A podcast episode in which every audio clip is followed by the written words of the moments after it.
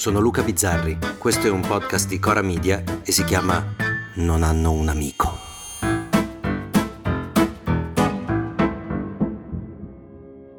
Io vorrei fare il politico, però un giorno, un giorno soltanto, perché sono sicuro che quel giorno lì entrerei nel Parlamento, magari alla Camera o al Senato, e sono certo che proverei quella cosa che in inglese si chiama Oh.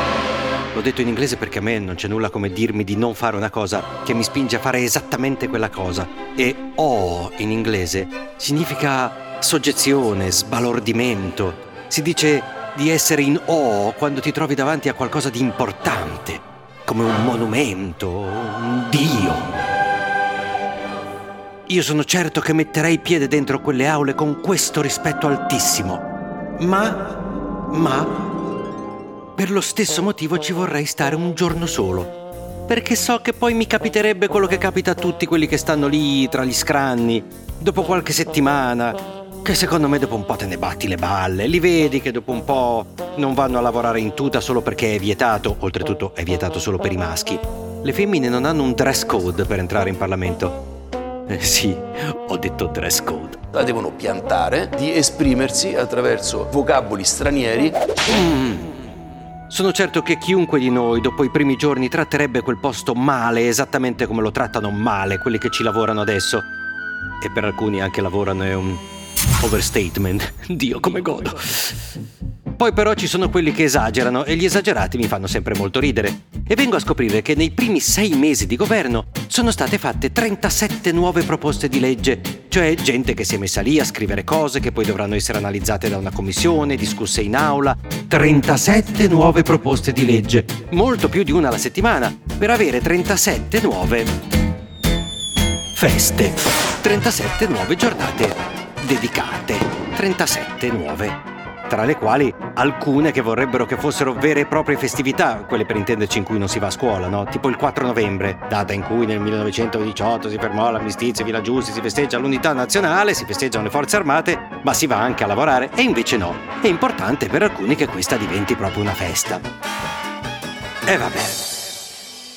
Poi ci sono anche tutta una serie di giornate dedicate a malattie più o meno rare, dal tumore alla mammella, al melanoma, una dedicata alla donazione del midollo, e va bene. Poi però arrivano le meraviglie.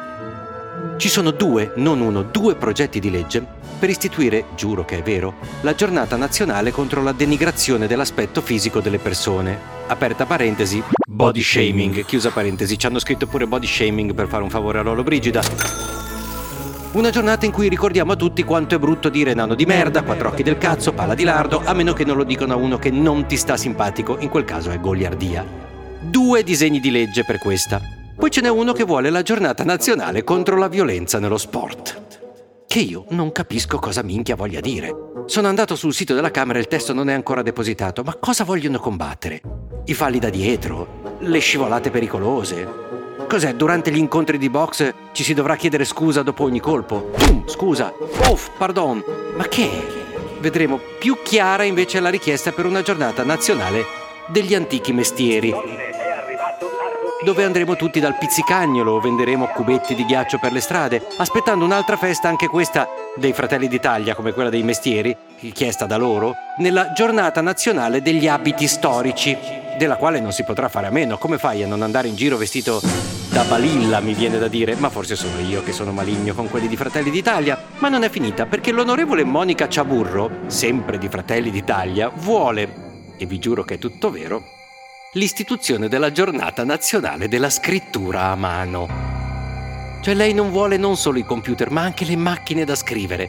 Bisogna scrivere a mano e tornare ai vecchi amanuensi e farci anche una giornata apposta in cui tutti noi scriveremo a mano. Poi ci sono varie giornate per la consapevolezza sulla morte per i Natale. Capito? Quelle contro l'aborto, insomma. Con questo concetto di morte per i Natale che manda al macero tutta la filosofia antica e anche quella moderna davanti a uno che muore ma prima di nascere.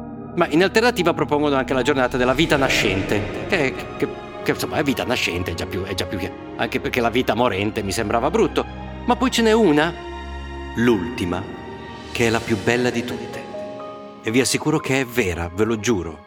Anzi, la proposta viene dall'onorevole Federica Onori del Movimento 5 Stelle. Ma pensa. E vuole l'istituzione della giornata nazionale dedicata alla celebrazione delle donne protagoniste del mondo del fumetto. Chiaro? Io vorrei fare il politico un giorno soltanto, uno solo, perché si capisce benissimo che dal secondo giorno non hanno più un cazzo da fare. A domani!